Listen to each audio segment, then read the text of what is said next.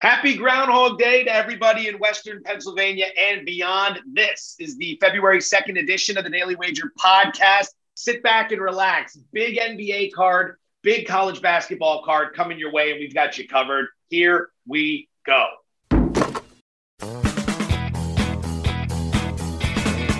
All right, boys and girls, welcome to the Daily Wager podcast presented by DraftKings.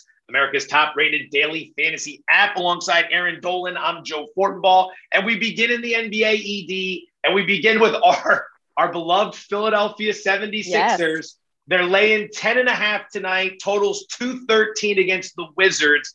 I know that you've been attacking one specific prop in Sixers games for a while. I'm wondering if you're going back there again tonight. Yes, I am. I mean, I think this is kind of a big number to lay on a Philly team in terms of the spread, especially with a team that's not as successful at home as they are on the road. But I'm looking at Joel Embiid over 32 and a half points. So taking a player prop here. Embiid sat last game against Memphis. He's well rested. He's playing at home against this Wizards team that is without Bradley Beal. Washington's 23rd in defensive rating. And in the last two games, they've allowed Giannis, for example, to score 32 points. Ja Morant to score, score 34. So they haven't really had an answer for some of these you know, star players. And I just think considering Embiid's well rested, he's going to hit over this number. He's hit over this number in four of the last five games. I mean, this man is hitting the, his player prop left and right this season. It's insane. He is. And you've been riding this quite a bit to a lot of success. So, not surprised you're going back there tonight. I think you made an interesting point, too. Uh, as a huge favorite, maybe you get a little concerned if they blow him out tonight. Then Embiid doesn't play a lot of minutes, exactly. which translates directly into what I'm betting tonight, which is the Wizards plus 10 and a half.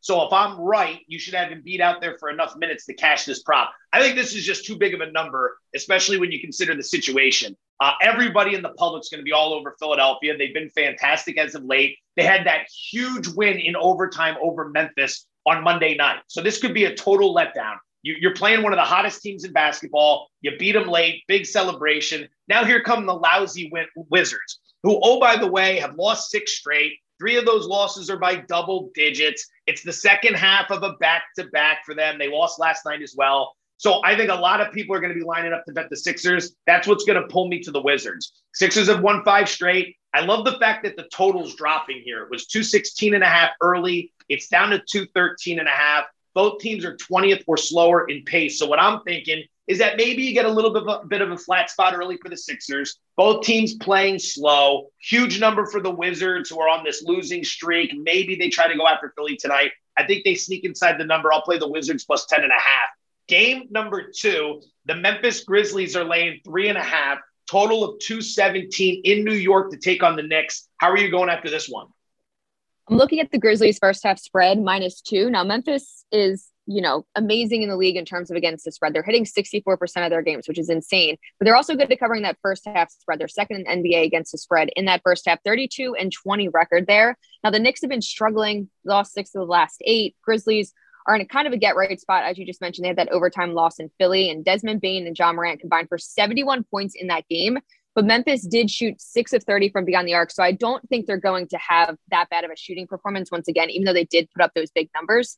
But despite that performance, the Grizzlies are fifth in the NBA in scoring in the last 15 games. In that same amount of time, there's 15 games. The Knicks are 29th in scoring and 26th in offensive rating. So I do think that the Grizzlies will come out hot and cover that first half spread tonight. Yeah, this one feels a little too obvious, but I agree with your bet, and I'm going to lay the three and a half with the Grizzlies for the game. I love the fact that they lost to the Sixers the other night. You just mentioned it. They go out, they play this tight game, they lose. I think you get a focused effort. For the same reason I'm betting against Philly is the reason I'm betting against Memphis. What happened in the last game? 11 and 6 this season against the spread when coming off a loss. So they have proven to be resilient. They're also 14 and 4 against the number over their last 18 road games. Very good away from home this season. The Knicks have dropped six of eight. Those six losses are coming by an average of nine points per game. I've seen the total jump from 217 to 219 and a half. I think that's a good sign for the Grizzlies who want to play a little bit faster than the Knicks and who have a much better offense. When it comes to the Knicks, I, don't know. I mean, I they they they were supposed to be much better this season mm-hmm. in terms of how they've produced. But I think a lot of us before the year started were pointing to a regression. Julius Randle off a career year. Are you going to duplicate that? Is the team going to play that hard a defense every single night under Thibodeau? We know that these Thibodeau teams start to fall apart the longer he's the head coach because he runs these guys into the ground. Agreed. So I think the Knicks are having that regression. I'll play the Grizz minus three and a half.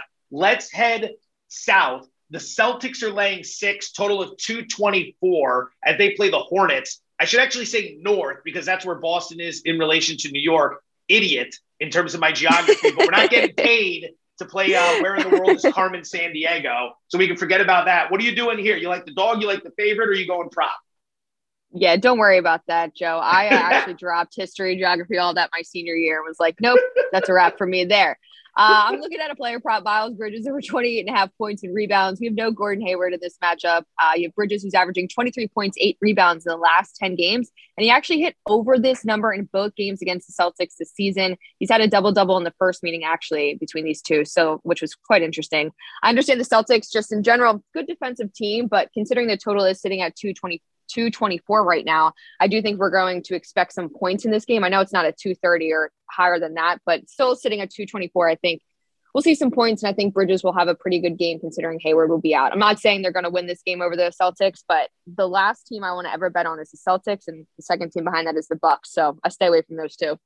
Celtics, I'm right there with you. Celtics have killed me this year when I backed them. They find ways to just go Every ice time. cold over the final yep. eight minutes of the game because everyone stands around watching Jayson Tatum. Well, it's great. Tatum's a beast, but eventually the defense is going to pick up on that little offensive strategy. I got a prop in that game as well. Celtics Robert Williams, the big man, going over 10 and a half rebounds. Little bit of juicy, little juicy at minus 130. He's averaging nine and a half rebounds per game this season. But there are two things to look at here. Charlotte is one of the worst rebounding teams in the NBA. They're 29th in rebounding, they're 23rd in defensive rebounding. But as Aaron was just alluding to, they play at a fast pace and there's a high total here sitting around 224. So the more shots and possessions we get, the more opportunities are for missed shots and rebounds. That's one of the reasons I like Robert Williams. Uh, the Celtics have played the Hornets twice this year. Williams only played in one of those games. He was out for the other one. The one he played, 16 rebounds. So I'm hoping he duplicates that again tonight. I'll go over 10 and a half boards.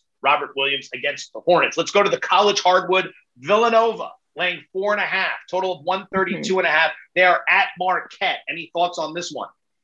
Yes, I'm going to take Nova team total under 69 and a half points. Now, I know they're averaging 75 points per game, but the last time these two teams met, they actually lost 57 to 54 with the Golden Eagles outscoring them 7 to 0 in the final two minutes.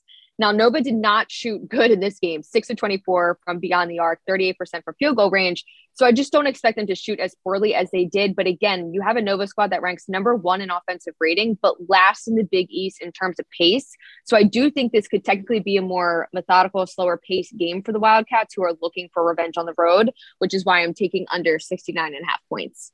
All right, I've got two college plays for tonight. Number one, Notre Dame plus four and a half at Miami. The Irish are off a loss to Duke. So I think you get a really nice bounce back effort here. Uh, you're catching four and a half points with a good Notre Dame defense that plays at a very slow pace. In addition, Notre Dame, one of the best three point shooting teams in the country, hitting about 37% from deep on the season. Miami is awful defending the three point shot. They're allowing their opponents to knock down 36%, which ranks 301st in the NCAA. So the strength of the Notre Dame offense against the weakness of the Miami defense. Keep in mind the Hurricanes, not only lousy defending the three, they're a lousy rebounding team, and they're just five and six against the spread at home this season. So I'll take Notre Dame plus four and a half, get a little bit on the money line there as well. I'd also, and I know a lot of people are going to hold their nose on this one, Vanderbilt plus 15 and a half at Kentucky. All right. Look at the spot for Kentucky. Huge win over Kansas on the road this past weekend, and Alabama is on deck. Wedged in between is little old Vanderbilt that nobody cares about. Vanderbilt plays at a very slow tempo. They have a very good defense. You take those into account, plus 15 and a half points against a team that might not have its best effort tonight. I'm going to go ahead and side with the dog. And that is it for today. 10 minutes of the bets. We promised, as delivered each and every day. She's Aaron Dolan. I'm Joe Fortenbaugh. Thank you for tuning in. Daily Wager today, ESPN2, 6 p.m. Eastern. We'll see you there.